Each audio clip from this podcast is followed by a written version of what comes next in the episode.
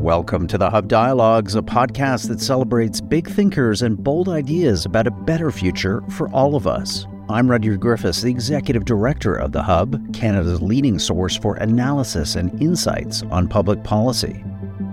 Our goal at The Hub is to escape the opinion bubbles of conventional conversation and prod our popular discourse back to the issues and ideas that can shape our collective future.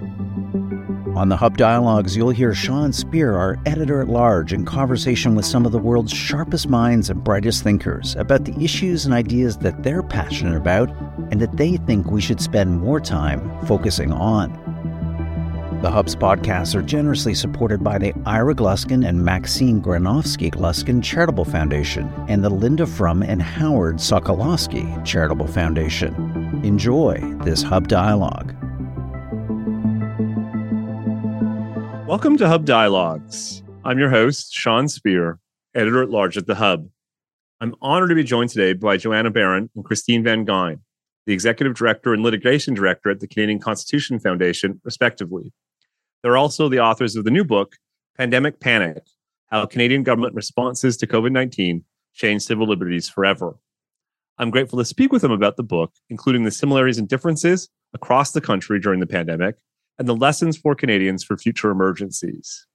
Joanna and Christine, thanks for joining us at Hub Dialogues, and congratulations on the book. Thank you.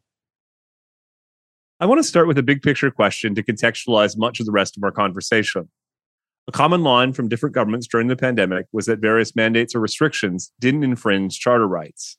A key problem with this explanation, though, is that Section one of the Charter permits, quote, reasonable limits on the freedom and rights set out in the Charter itself. How much did Section one enable certain government mandates or restrictions that, even if one thought were a good idea, still infringe different rights in the Charter? Or how much did Section one create a permissive legal and political culture that generally granted government more leeway for constitutional infringements than perhaps otherwise? Put differently, what's the role of Section one of the Charter in your story?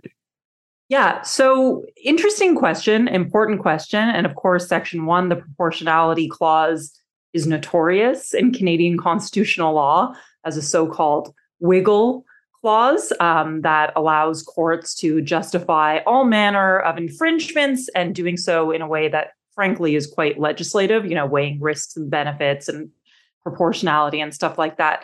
The reality is, however, in a lot of the COVID challenges, we didn't even get to Section one because in a majority of cases, and Christine will chime in if she disagrees with me, in a majority of cases, we see that the judges neglected to even find infringements.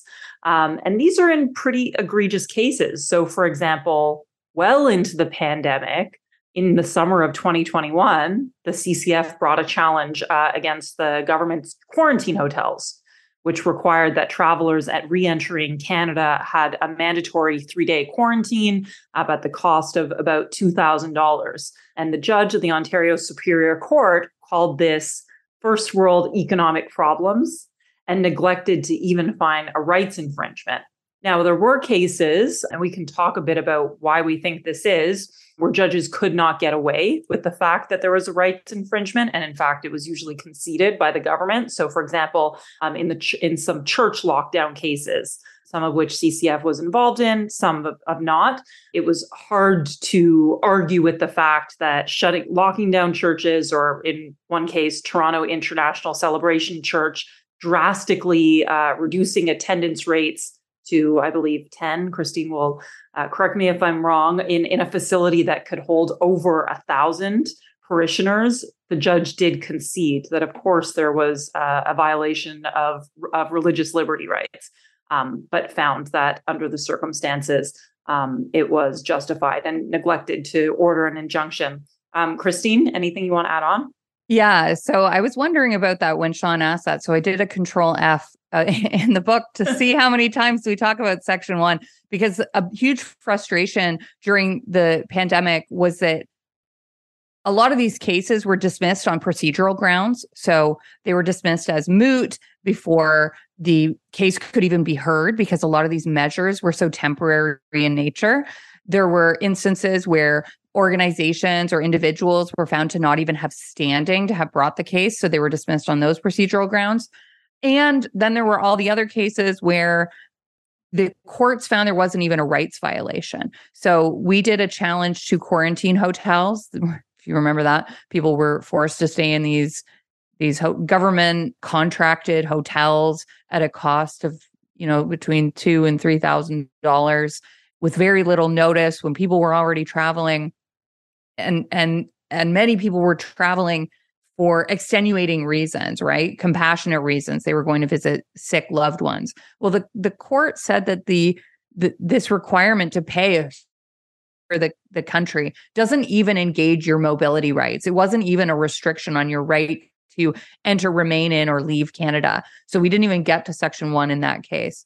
In terms of cases where Section one was engaged, just thinking back and looking through the book, there was a case called Baudouin in in British Columbia, where a restriction on outdoor protests was challenged alongside some ch- church gathering restrictions. And for this individual who was protesting, the government actually conceded that his right to freedom of assembly was violated and that his right to expression, I think, was violated, and that it wasn't saved by Section one, and they had changed the legislation or, or the order. Bonnie Henry in British Columbia had actually put out a new preamble to that order saying, I acknowledge the right to freedom to, to protest.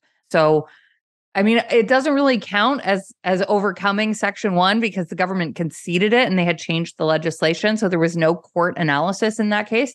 But a big a big thing that stands out is we mo- for the most part didn't get to Section one. There was also in the um, in the judicial review of the government's use of the Emergencies Act, we did make Section one arguments as well. But of course, the decision's not out on that one, so we don't know where the courts landed on that yet. Those are comprehensive answers from the both of you, and they get to precisely why I, I wanted to start with the question about Section one and its use or disuse or invocation or lack of invocation in pandemic-era litigation. If you put yourself in the shoes of the judges hearing those cases, and as you say, Joanna, knowing that Section one represents uh, potential for so-called wiggle room, why not take advantage of it in rendering their decisions? Why? What, what do you think explains instead the instinct to, to reject even the premise of infringement in the first place? I think when you read them, their reasons in their own words, and the nice thing about judges and judgments is we get a clear sense and a clear, you know, X-ray of their vision. There's just tremendous trepidation, tremendous references to public safety. For example, in the quarantine hotels, the judge was extremely distressed by variants of concern, which, by the way, had already entered Canada and been spreading in the community at that point. I think judges are not public health experts. They're not doctors. And there is a tendency in the profession, being that we're generalists, when there's a subject that requires some type of uh, technical understanding, there is, to some degree, an understandable desire to defer to governments. Now, we would say that, you know, a year, eighteen months, two years into the pandemic, that was no longer acceptable, particularly because, and maybe we'll get into this in a bit, there were cases where the the the the applicants or the parties that were challenging the government law brought their own expert evidence, which is already a heavy evidential burden. But there was a point where it was very clear that just accepting the government's factual record, and in the quarantine hotels case, which was a terrible case for the C C F, so I'm surprised we keep bringing it up. Um, but in that case, the federal government, we were we were really, that was a really dark day for us. We were really dismayed, given that the applicants were people that like had to go to uh, take care of their dying mother, for example, and there was just no sympathy shown.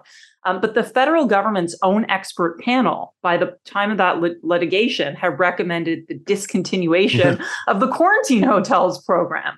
Um, and the judge was able to say, well, it's one set of facts, but, you know, the attorney general brought their own set of facts showing, you know, the, the terrible fear that the P one variant or whichever variant it was would spread. And so it all got lost in this morass. And the default tendency was certainly to just show deference to the the government? What, what do you think, Christine? Why did they? And by the way, just to make a kind of law nerd point, I would prefer to have these types of proportionality, although I'm very critical of Section one. I want to say there's a violation of Section seven. There's a violation of the right to free speech, to equality. And let's talk about the proportionality concerns at the Section one stage.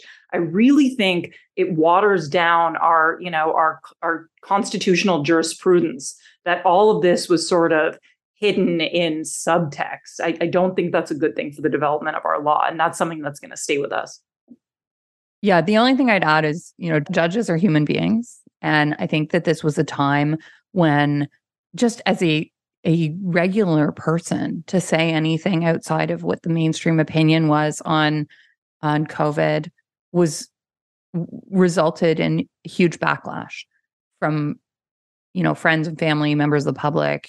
If you made some statement online about, you know, maybe, maybe this is a little much, guys, maybe we've taken things too far, you, you'd be hit with a barrage of, why do you want my grandmother to die? Why are you killing people? And uh, judges are not immune to that.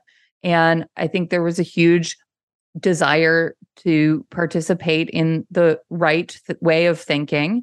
And there was a lot of fear about going outside of what mainstream opinion was. And, and judges aren't experts. There, there was a lot of deference across society to public health officials, uh, even, even late on in the pandemic, where it became quite obvious to more and more of us that public health officials were operating from a very militant and ideological perspective. I'll move on in a second, but just, I just want to say in parentheses, one of the reasons the book's subtitle, How COVID nineteen Changed Civil Liberties Forever, I, I think works, is precisely because, as Joanna says, the judges didn't grapple in the public domain between the competing tensions set out in Section one and possible infringements. By essentially saying there was no infringement, it sets the stage now for future infringements sort of built off this series of decisions taken over the course of the pandemic. And so uh, Uh, as a non-lawyer reading the book, I was just struck that Section one wasn't the sort of default for most of the decisions taken during the pandemic, given that we were dealing, in effect, with a series of trade-offs as a matter of public health, as a matter of economic policy, and indeed as a matter of the legal system. Yeah, absolutely. That takes me, I think, to, to the question of litigation itself. Why don't you paint a picture for listeners, uh, Joanna and Christine, about the scope and magnitude of litigation during the pandemic era? How much was there roughly? Where was it concentrated, if it wasn't concentrated anywhere? And and talk a bit about the litigation process in a period of lockdowns and restrictions and so on. So the book only deals really with litigation directed at the government. So there was a lot of litigation related to, for example, COVID vaccine mandates through employers. We touch on that very briefly, just because it's it's a it's an issue that our readers are are really interested in. We have to explain why this is not a huge part of the book and briefly explain what the law is on that. But the litigation that the book discusses, and when we talk about constitutional litigation, we're only talking about government acts towards citizens, not private actors' actions towards one another. You know, like your friends and family not wanting to see you because you weren't vaccinated, for example, does not engage our Constitution. It is like a private choice. So the book, kind of the, the way we address the different types of litigation is we walk through all the different rights. So there's freedom of assembly. We talk about the issues in freedom of assembly and cases related to that. So The the right to freedom of assembly is an interesting one to start with because it's very underconsidered by the courts. It most rights to freedom of assembly, which you think of as assembling in a group, that's what that right is supposed to mean. But for the most part, any time it's been dealt with at the court level, it's through the lens of freedom of expression, because a public protest is, of course, a expressive event as well. And there's well-established law on freedom of expression, much less so on freedom of assembly. So sometimes this is treated treated as a, a subsidiary right to freedom of expression. So it doesn't really have its own test for when that right has been breached. And there became this really interesting question in the pandemic, because the pandemic restricted protests, of course, like you were not permitted to gather in groups to express a political idea. But for the first time in Canadian history, we were also prohibited from having Christmas dinners or having friends over or having a birthday party for your child. And this is something the public had never considered as a possibility of something that could happen.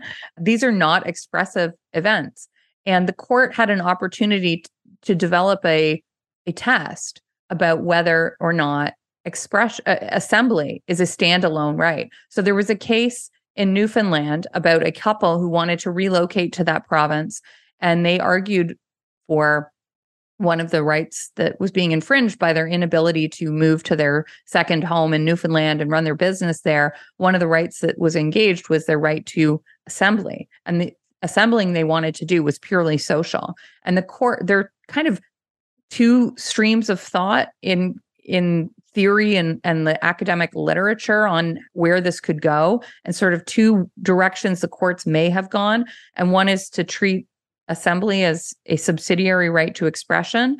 And that's what the court in Newfoundland did. They just said, your right to assembly isn't even engaged by your desire to have dinner as a group.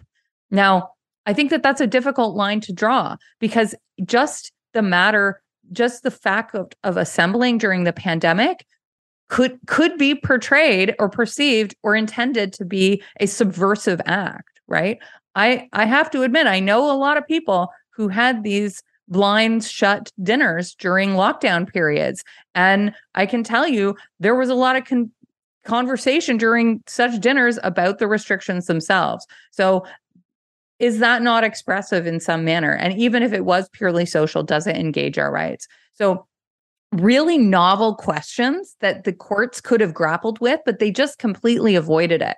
So that was assembly. We also deal with expression. There were prohibitions on on on protests, of course, but also w- sort of unusual and strange cases about expression. There was one particularly pugilistic pastor in Calgary who, you know, he's quite infamous and notorious for making wild statements, including wild statements about COVID. And Uh, he was charged with, I think it was violating a court order, because he'd been told to stop many times.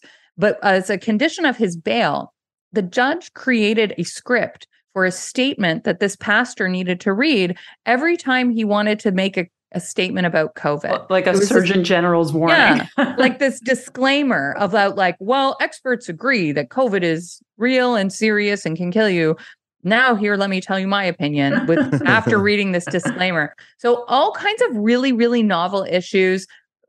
I, I won't go on because I can could go on forever, but there's, we, you know, we dealt with assembly, expression, freedom of movement, equality rights. There were huge equality rights issues during the pandemic, democracy and the rule of law, a lot of litigation related to vaccines uh, and vaccine passports. But but I'll stop there.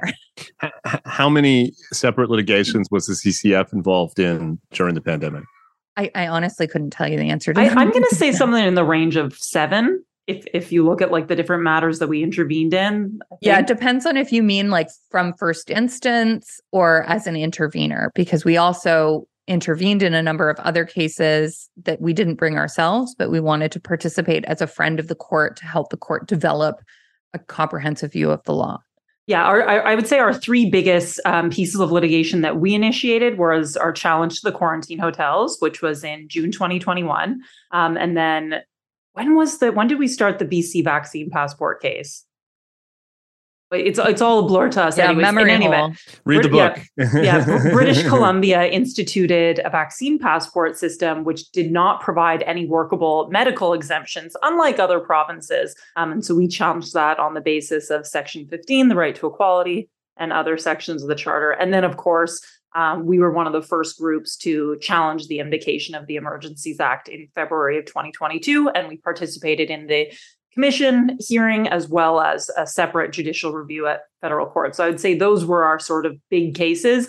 Um, as an organization, we there were many opportunities, and we had to be extremely careful and extremely strategic. And there's a reason why we chose to really throw our organizational weight and resources into those three cases. We thought they had a reasonable prospect of success. And we also just thought the rights violations, quite frankly, were so egregious that somebody had to do something about them. Let's talk about the mandates, mandates and restrictions themselves. Uh, although there was some differentiation across the provinces, there was also a lot of overlap. What were some of the main types of mandates and restrictions, and how should we think about them in terms of categories or perhaps in terms of their harm to civil liberties? So I would say something that almost every province had in common was some type of vaccine passport system. So every province had some form, except Nunavut didn't, although they did have, they were subject to the the federal vaccine, proof of vaccination to fly. And for the most part, if you're going to Nunavut, you're flying. I'm actually not sure if there's an, another way to get there. Alberta had a vaccine passport, a proof of vaccine program that was, I think, had a, a carve out. You could show a negative test instead.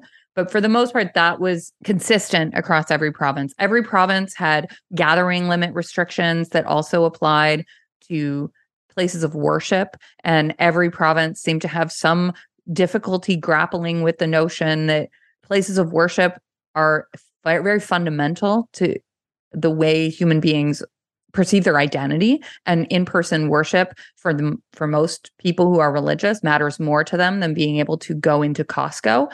But most provinces allowed retailers to open while at the same time keeping churches and other places of worship closed.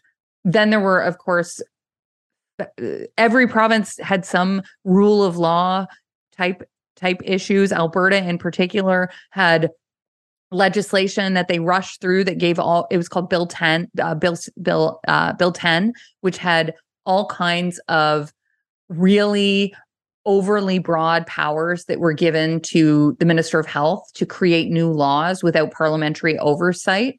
Uh, the Ontario government likewise had problems with with rule of law issues. They had created this Reopening Ontario Act that declared the state of emergency over, but brought in all of the emergency regulations and powers into a more permanent state. The way that the emergency under the provincial emergencies legislation, uh, led, uh, the way that that worked was that the regulations expired after fourteen days and needed to be renewed. And it, that that those built-in sunset clauses are very important for democracy, accountability of our government, because it, it it ensures that we're not governing by emergency decree constantly. And the provincial government in Ontario sort of sidestepped that in a in a different way than the Alberta government did, but but still uh, a huge problem. And of course, the federal government did that early on in the pandemic when they tried to bring in this this legislation, this bill that would have given spending and taxing authority to cabinet. This didn't pass because, of course, constitutionally, the power to tax and spend belongs to the legislature, not to the executive. And the the legislature and the then leader of the opposition, Andrew Scheer, you know, decried this and said, we will not sign a black blank check to, to the Trudeau government. Uh, ultimately, that did not proceed. But every single province had some of the same, and, and federally had some of the same themes of problems, although some provinces had their own unique problems. Yeah, so I was going to say, you have like every, no province, you know, even the ones that said, we'll never do a vaccine passport, every one of them did it. But then you had provinces that just went beyond, like, sorry to call it out, but yeah. Quebec. So like, Quebec that did curfews, right? And those curfews, I have a lot of friends in the Montreal area. They were actually enforced. Like if you're out walking your dog, that actually happened. Legault threatened to bring in a tax against the unvaccinated, which of course they dropped at some point, but I, I believe that was a serious threat. And then the Atlantic provinces kind of took a pretty sui generis approach very early on. And this was the first point. I think they started Uh, they brought they brought in uh, intra-Canada travel restrictions as early as March of twenty twenty, and that was the first time when I was like, "Oh wow!" Like this, pe- pe- provinces are just like governments are just going to start violating the Constitution left, right, and center. And they really, they really very seriously stuck to it. We talk about in the book the case of a woman who was unable to go to her own mother's funeral to travel from Nova Scotia to Newfoundland to attend her mother's funeral, despite having a quarantine plan in place, uh, despite uh, being willing to self-isolate. And again, that was not even found to be a rights violation to forbid a child from attending her own mother's funeral. So the Atlantic provinces decided it was necessary for them to bubble up very early on, which is obviously a problem when you live in a federal country where you're guaranteed, you know, the, the right to travel between provinces. Talk about federalism. What were the relative roles of the federal, provincial, and local governments in pandemic era mandates and restrictions? Briefly, what I'll say on federalism is there was an argument tried in Newfoundland, actually, to argue that the restrictions on this bubble, on, on going in and out of Newfoundland, that that violated the Constitution Act eighteen sixty-seven, which grants those powers of of to, to the federal government, not to the provincial government. But that argument didn't get too far. The the the court found that it was within the scope of the authority of the province to restrict people entering the province, even though on the face of the Constitution, it appears to suggest otherwise. Yeah, well, I think there was a lot of confusion about this that was most manifest during the um, Freedom Convoy protests, that at least some portion of the protesters seemed to think that it was up to Justin Trudeau's government to repeal all vaccine passports and mandates. And obviously that was not the case. It's true that you could say the proximate cause of the protest was this cross-border trucker mandate, but the vaccine passports were all within provincial jurisdiction. And indeed, you did see most of those, I believe, falling away during the weeks of the Freedom Convoy protest. Although, you know, in every case, it was claimed to have nothing to do with mass outrage. I'm not, not too sure about that. But yeah, no, totally but, unrelated. Yeah, just totally, a coincidence. Yeah. So, you know, I, I I think people should understand that it's mostly provincial governments that had their hand in things like gathering restrictions, vaccine passports. That is certainly not to excuse the federal government in their role in what we would think is the was the most serious and the sort of granddaddy of all rights violations, suspending all rights in the whole country, including the right to peacefully gather, uh, freezing bank accounts, Um, and all other manner of things that they did in February twenty twenty-two. Sign up for the Hub's free weekly newsletter and receive our best analysis and insights on the big issues and ideas transforming our world. Each Saturday morning, we will send you a compilation of our most interesting and thought-provoking analysis and commentary, along with original news reporting on the people and events driving the public conversation. You can grab the Hub's complimentary weekly newsletter right now by becoming a free Hub member. Do that at w w w dot the hub dot c a.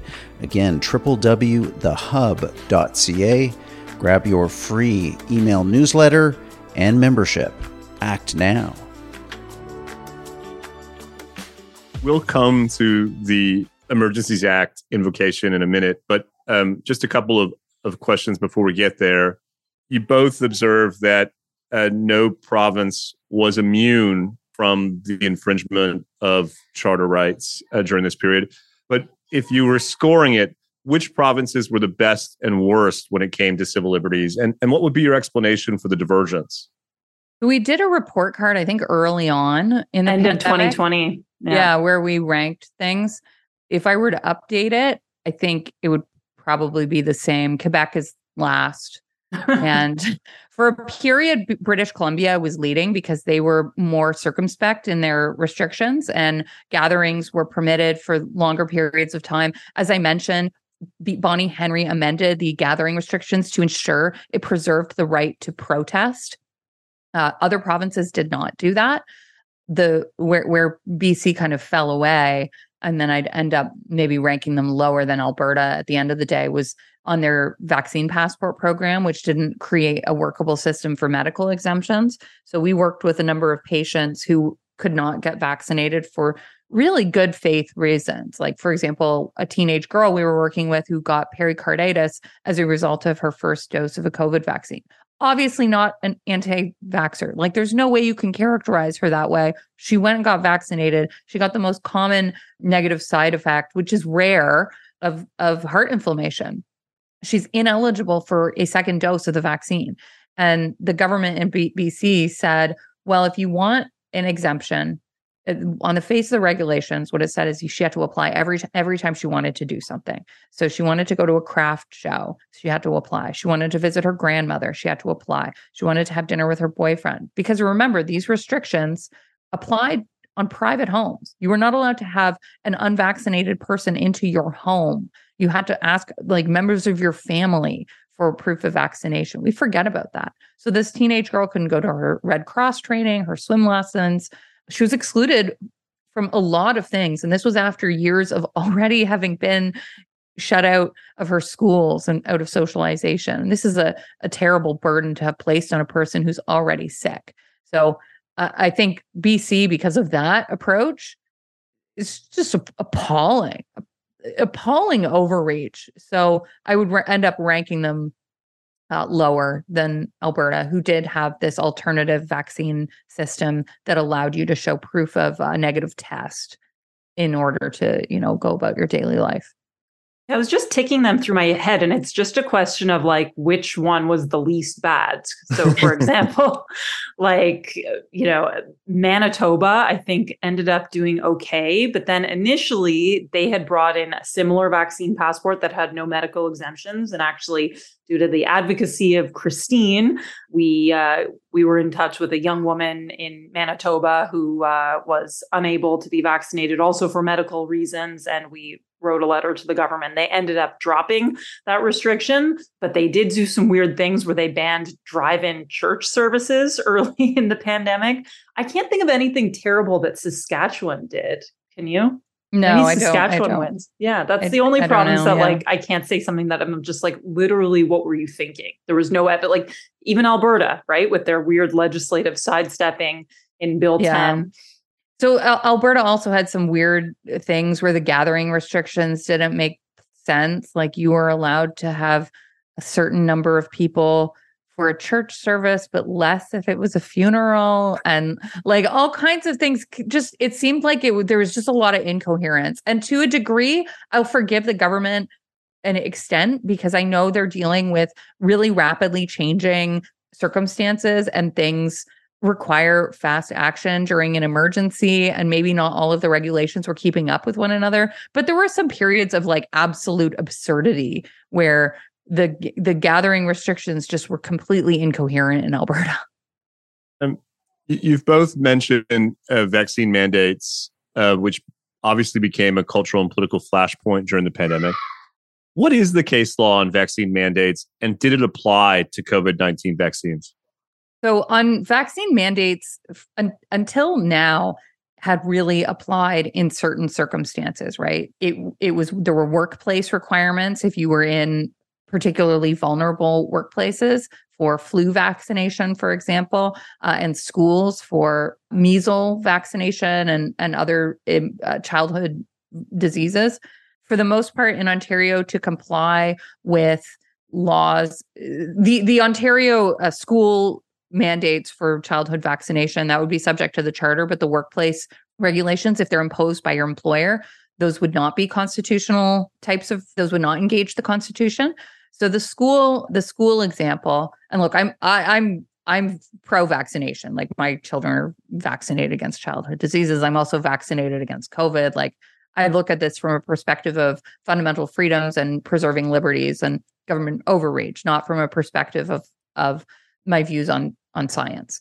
So on the school childhood vaccinations, to accommodate religious and conscientious views on vaccination in children, the government struck some balance by creating this course, this mandatory training that parents are asked to go to if they want to exempt their child from the vaccine requirement. Now, this was sort of considered in some academic papers related to COVID vaccination.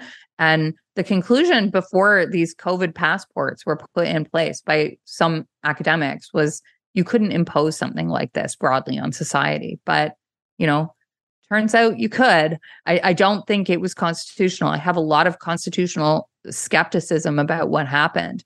And on the notion that as your choices were were taken away from you, as as more and more of your daily life was subject to this government requirement the path became less and less clear about how you could live your life without acquiescing to this government requirement. And I'll just give you an example of Erica, this girl who we represented in Vancouver, who had pericarditis. And sorry, she's from British Columbia. We, we were in court in Vancouver. She's not from Vancouver. But she medically could not get vaccinated because it was because of her heart inflammation she got from the first dose. And I asked her, because she was frustrated, right? Like, she couldn't go and see her boyfriend. She couldn't go to her grandmother. She couldn't go to all of these different activities she wanted to do. And I asked her, do you ever just get frustrated and think, like, maybe I'll go and get vaccinated, which would be unsafe for her, medically unsafe? And she said, I think about it all the time. And that was, that's what government compulsion is. That's what government compulsion looks like. C- removing the choices ahead of you so that you're boxed into making a choice that is physically unsafe for you. That's my concern. Yeah. And the last thing I'll say is that even though it was our clear view that the vaccine mandates were a violation of Section seven, life, liberty, and security of the person, we also just knew, based on our experience so far, that that was going to be a very weak argument in court. And we knew that there was no chance of a judge accepting it. That's why we litigated this issue in British Columbia, where it was actually an equality issue, because we knew that by clear violations of equality where people, you know, this is this is not a matter of choice. This is a matter of, this is my medical condition. We had two other applicants in that case. One was a woman with complex uh, neuropathy, br- brachial neuritis, and then another woman who had spina bifida, and who all were unable to be and to be vaccinated. And so we knew that this would be a harder thing to just sort of proportionality analysis away. I, I want to come now to what, as you said, is the granddaddy of COVID era infringements, and that was the decision to invoke the Emergencies Act to address the Freedom Convoy in Ottawa and similar protests elsewhere.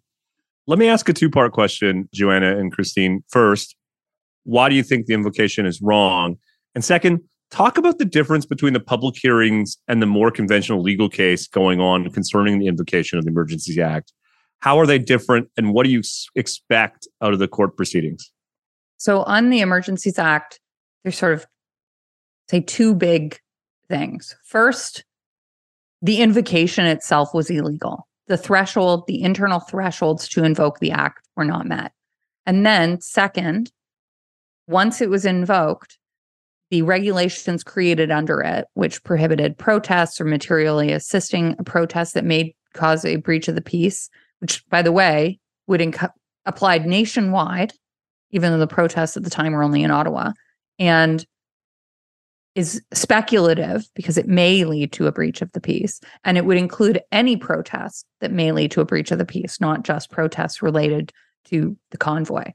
The, so that, that was unconstitutional, as well as the requirement that banks disclose the private banking information to police and to C S I S. This is, you know, lists of transactions that you make on a daily basis. It reveals, you know, where you went for lunch, if you go and see a therapist, how often you buy medication, really personal, detailed information. Like, I don't want my husband looking through my bank account, let alone, let alone the police. And this was all handed over to the government to assist in the prosecution of crimes without a warrant. So on, on the threshold for invoking the act, that's a separate argument. And we said that the threshold wasn't met. What you need is a threat to the security of Canada, as re- this is required in the legislation that's incorporated in, through another piece of legislation called the C S I S Act.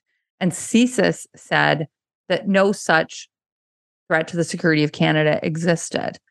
Now, the, the, the federal cabinet seems to think it has more information than C S I S does, can reach a different conclusion. And threat to the security of Canada means something broader in their understanding than what the entity charged with preserving security and who deals with this legislation on a very every every single day, who are experts in this legislation. Cabinet says that they know better, and it includes all kinds of things like economic harm. And the notion that economic harm constitutes a threat to the security of Canada is something that we absolutely need to resist. And I would say to anyone who's listening to this, who might be on the progressive side of the political spectrum, the entire purpose of labor strikes is to cause economic harm. Next time you're engaged in a labor protest, do you want the government to say we can invoke legislation to shut down your, your strike because it's threatening the security of Canada? Absolutely not. These are the types of things that we need to be concerned about when this extraordinary legislation that acts as a de facto amendment to our Constitution, because it allows cabinet to create law, criminal law by edict. That's what we're talking about here. And that's what the Trudeau government did in response to, essentially, their biggest concern was the lack of availability of tow trucks. So this is not a serious, serious country sometimes, I think. And it, this is why we we were the first to bring, uh, I think we were the first or one of the first to announce a legal challenge to the federal government's invocation. Joanna, I'll let you speak to the difference between the Public Order Emergency Commission and the judicial review that we that we that we brought. Yeah. So just to add on briefly, we know, you know, as sort of legal textualists, the meaning of statutes is important to us. And we know from the surrounding Hansard debates around the adoption of the Emergencies Act, which was, of course, adopted to replace the War Measures Act from Minister Beattie, who really shepherded that, that the whole purpose of linking the standard to the C S I S Act was to avoid concentrating too much power in the subjective judgment of the executive. And we see that's exactly what happened, that the argument of the prime minister at the commission, um, which he was very, uh, you know, eager to show off, was that he could make the decision, the governor and council could make the decision based on his set of inputs, while also ref- refusing every instance. And commission council was really, you know, I, I give them a lot of credit on this. They were very assiduous in trying to extract, you know, what was the legal memo, what was the set of facts, you know, what was, if, if you're saying that you were acting on a separate set of facts, we kind of need to see that. That's kind of what this whole thing is about. And no avail, even though uh, Commissioner Rouleau seemed to also be concerned about the same thing. So in any event, the commission, which was held in fall of twenty twenty-two in Ottawa, was, is required by statute to be held within a year of the invocation of the act. And so it's required by the law itself. It's not a formal legal hearing, though. It's essentially can be understood as a fact-finding exercise to gather evidence and testimony. And the reports finding themselves are not binding, although surely they're very influential. And, you know, there was a lot of public interest in this, not least because you had things like Chrystia Freeland, Justin Trudeau, Katie Telford, all being cross-examined, but it's not binding. And if you look at Commissioner Rouleau's conclusion, it's even for an opinion that's not binding, it's very sort of mixed and very equivocal. It says, you know, on balance, I think they were being reasonable, but I also see how somebody else could come to a different conclusion. Um, so for me, it didn't have a ton of persuasive authority. The judicial review of the invocation, um, which is just a judicial review of government action, happened in the federal court in Ottawa in April. And so there will be a, you know, a formal binding declaration, and it will be the first time that a judge gives us some sense of, you know, what the threshold needs to be, whether this, this, this argument about the C S I S Act being incorporated into the Emergencies Act, but only insofar as the governor and council understands the standard of the C S I S Act. I know it's kind of like, you know, a, a brain twister to look at this argument. In any event, it looks like the federal government is going to recommend severing the link to the C S I S Act, but it will be a binding declaration. Uh, you know, people have asked, you know, what happens? Does the government have to pay a lot of money? No, that's not the point. You know, that's not the point of constitutional litigation. And it's also ought to be said that this will for sure end up going to the Supreme Court of Canada, no matter which side the ruling comes out on, because it's obviously important precedential litigation.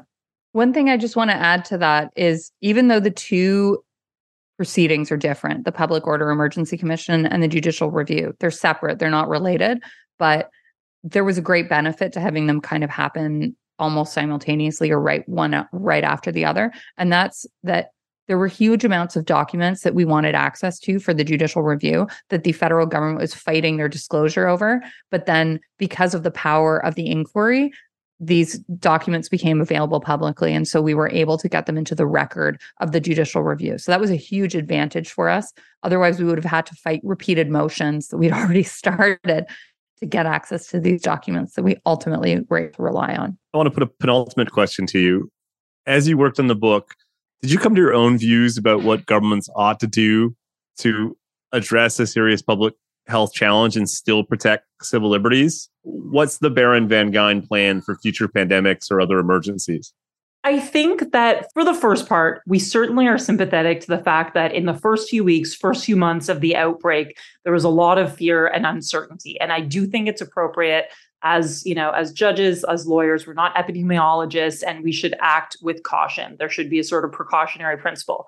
However, um, when you have a public health emergency that, that goes on, there needs to be a recognition that there are several social goods, that the you know reduction, uh, reduction or elimination of transmission of a virus cannot be seen as the only social good. And you know, as you know, expert evidence, and as we develop you know a more sophisticated understanding of the negative repercussions of public health interventions, like I think the most commonly accepted one now is the impact of school closures. It's just, it's way too myopic to just put on tunnel vision and just say, you know, our, our only objective Uh, and government's only objective, quite frankly, has to be re- uh, reduction of transmission. So I would say my under my my view after going through all of what happened and just the sort of just echoes, like judges just kind of rattling off each other, um, is that there needs to be a much more holistic view of how to deal with public health emergencies. What I would say is I am not a public health expert. I have no idea what the correct scientific responses, but this is not the first emergency that Canada has dealt with, and it will not be the last emergency that we deal with. And there's always this instinct for expediency over rights. And we have a supreme law in Canada. It's the Constitution. And I look at things from that perspective, from the perspective of a lawyer committed to the principles of fundamental freedoms, constitutionalism, and the rule of law. And we can't, we need to have those as our guiding principles. We can't let expediency and one emergency after another override those principles that are core to who we are as a nation. Final question. What do you think the impact on Canadians has been from this experience? Has it bolstered our civil libertarian streak? And if not, why not? No, it has weakened our civil libertarian streak. And I think that that's a theme throughout this book, is that there were continued justifications from the courts and from society at large, and to to limit our rights in ways that were overbroad. And I think, you know, one of the examples that we we give is we still take off our boots when we're at the airport years after the the shoe bomber or whatever it was that that caused us to do this. What will be the next, you know, public health situation that requires masking? What we, will be the next, perhaps, environmental crisis that results in lockdowns? Have we developed this reflex of limiting rights in any type to deal with any type of political moment of the day? And I had a lot of concerns with what I saw during the pandemic from society at large, and the willingness of people to call the police on their neighbors for having, you know, I had the police called on a, a, a classmate of mine from law school who had a party for her baby in December in her driveway. This is not good for society at all. And the bulldozing of rights in the name of some public good, even if it, even if it is good, we're supposed to accept that there's difference between individuals and society. And that's what we have a constitution for, to protect those, the, the majority from overriding the will of the minority. And I saw way too much willingness to simply do that during the pandemic. And I'm, I, I really deeply worry about how, the lasting effects of that and the reflex to go back to that for the next crisis. Not to be pessimistic, but. Yeah, I mean, I'll, I'll, I'll be the optimist here. I think you're right that certainly if we look at like the sort of the majority of Canadians, that's correct. But the pandemic very certainly had a galvanizing, polarizing effect.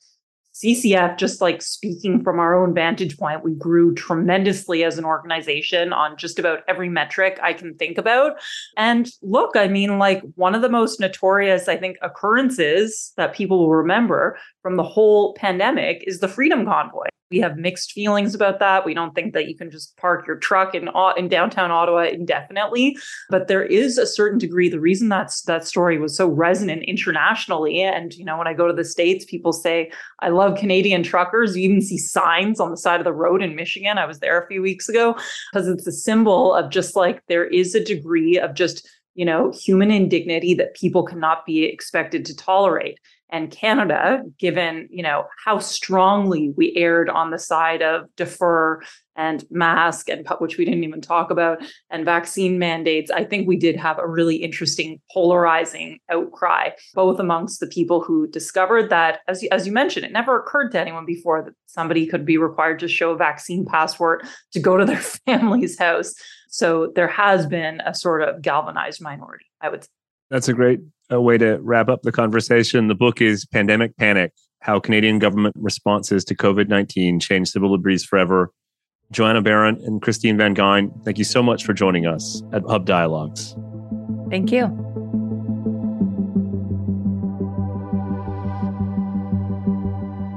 Thank you for listening to this episode of The Hub Dialogues, brought to you by The Hub, Canada's leading source for analysis and insights on public policy.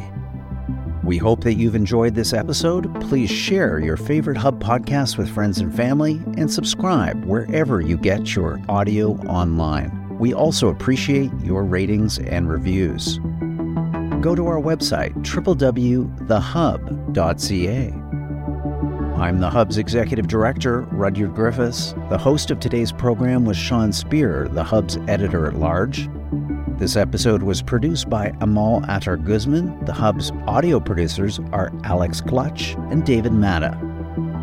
The Hub podcasts are generously supported by the Ira Gluskin and Maxine Granovsky Gluskin Charitable Foundation and the Linda Frum and Howard Sokolowski Charitable Foundation.